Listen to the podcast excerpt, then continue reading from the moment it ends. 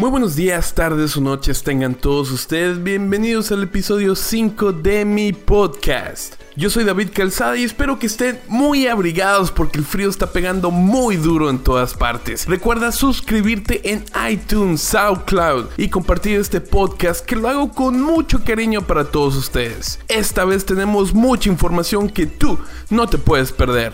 ¡Arrancamos! Estás escuchando el podcast de David Calzada.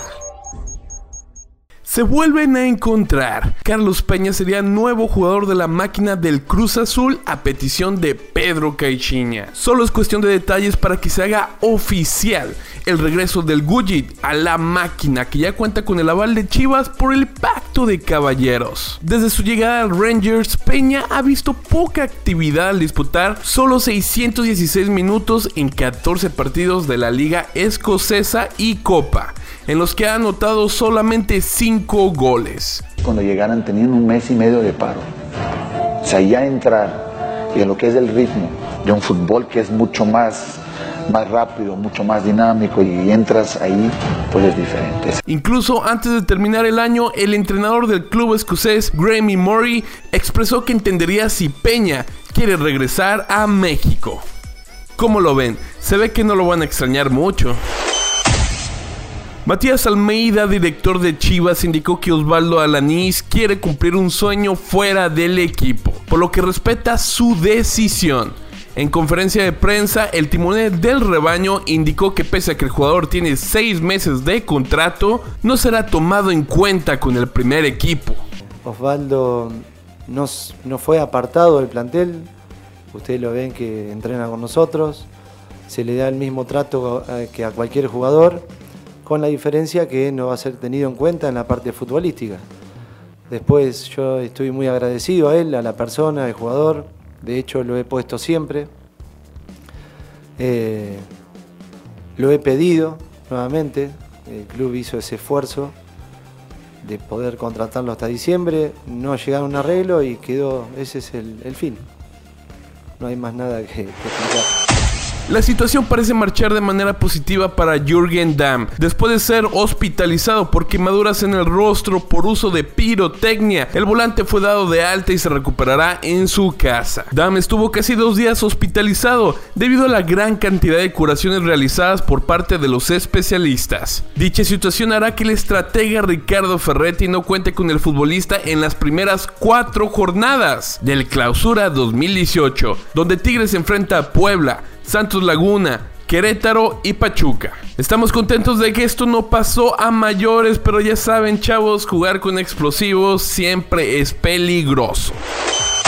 En lo que respecta a clausura 2018, esta es la jornada número uno y estos son mis pronósticos. Este viernes, en punto de las 7, se enfrenta Puebla contra Tigres. Me voy con los Tigres. Ese mismo día, pero a las 9 de la noche, Atlas contra León.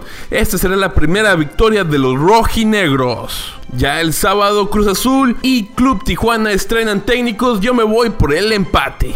Monterrey contra Morelia en punto de las 7. En el BBVA Vancomer ganan los rayados. Pachuca contra Pumas. Gana Pachuca. Necaxa contra Veracruz. Gana Veracruz. El domingo, los últimos tres juegos en punto de las 12 del mediodía, Toluca contra Chivas. Gana Toluca. A las 6 de la tarde, los guerreros del Santos Laguna contra Lobos Buap. Gana Santos. Y ya por último, los gallos del Querétaro contra el América. Me voy por empate. Ahora sí, vamos a ver a cuántos partidos latino. El buen trabajo que ha hecho Irving Lozano desde su llegada al PSV le sirvieron para que en España lo consideraran como uno de los 20 jóvenes promesas del fútbol internacional a seguir este año en un listado que realizó el diario Sport y en el que aparecen jugadores como Julian Brandt del Leverkusen, Christian Pulisic del Dortmund, Timo Werden del Leipzig, Beth Woodburn del Liverpool, entre otros, se destaca el potencial que tiene el mexicano. Llegado el pasado verano a Europa, el mexicano nos está exhibiendo unos grandes registros en su paso por el PSV. 16 partidos en los que suma 11 goles. Desde su llegada al viejo continente, Lozano ha brillado por su capacidad de marcar goles, así como el nivel futbolístico que maneja. ¿Cómo la ven? Esto fue todo el día de hoy. Por favor, si te gustó el podcast, suscríbete en iTunes, déjame un review y dale like. Recuerda también, agrégame en Twitter, búscame como Calzada58. Cuídense mucho y por supuesto, nos vemos la próxima.